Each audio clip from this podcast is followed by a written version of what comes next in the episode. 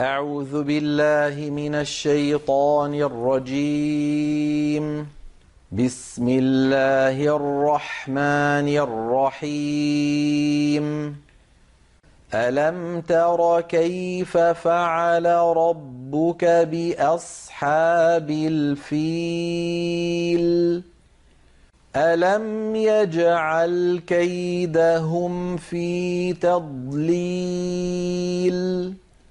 وأرسل عليهم طيرا أبابيل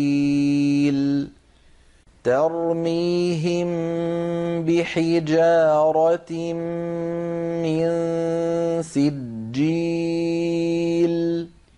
فجعلهم كعصف مأكول